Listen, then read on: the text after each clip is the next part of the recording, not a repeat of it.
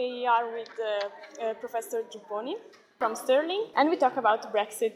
Uh, as you mentioned yesterday, Scotland uh, government asked on the 20th of October for a new referendum, proposed a new referendum for Scotland independence.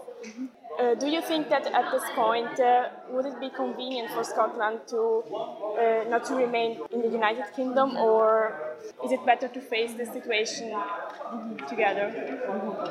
Well, I think first of all uh, we have to bear in mind that the people of Scotland voted for remain, so they want to remain in the EU.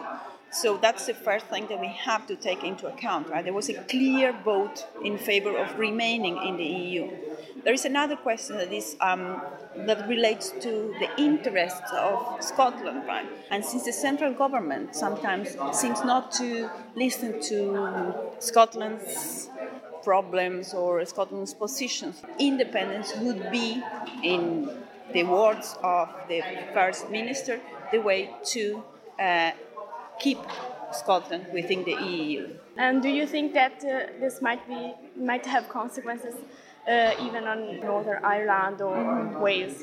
Yeah, yes, of course. Uh, Northern Ireland, as I mentioned yesterday, um, there is a legal claim against, uh, in particular with regard to Article 50, which is the article which enables a member state to trigger the withdrawal proceeding. And there is a legal claim there saying that according to the devolution laws, that decision, the decision to leave the EU, cannot be imposed on the people of Northern Ireland.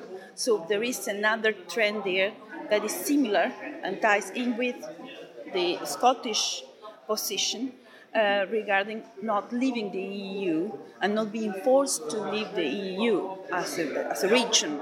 So, and with regard to Wales, even if the, there is no claim as such uh, there, originating from Wales, they have announced that if the challenge to, uh, based on Article 50 will go ahead and be, and the claim will be heard before the Supreme Court, Wales will join.